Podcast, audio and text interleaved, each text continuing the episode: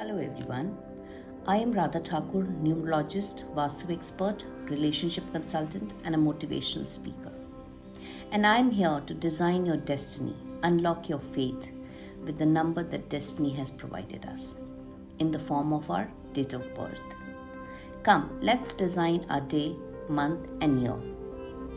कुछ बातों का मतलब कुछ मतलब की बातें क्या मतलब Keep listening to my easy tips on the podcast and make the difference in your life.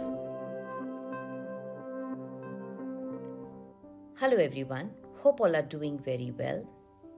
Today, I'm here to share with you how this year 2022 is going to be for all of us. And in this number series, I'm going to cover all the number from number 1 till 9. This year 2022 is all about Venus.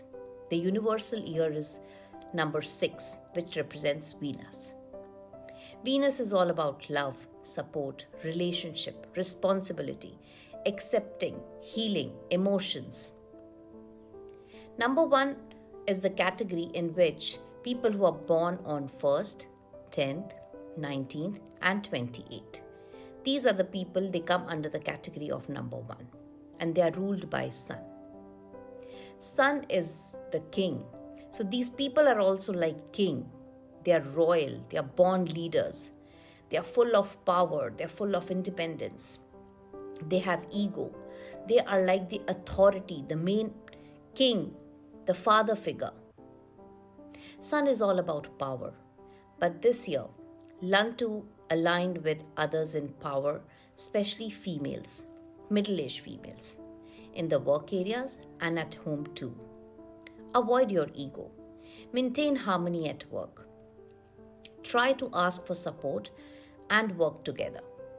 This is the year of collaboration. Don't go spurging. Don't spend too much. Do what is needed. Your investment will not have a very good return. Be careful with money. Focus maintaining your balance. Avoid non veg on Fridays and Saturdays. Avoid dark colors.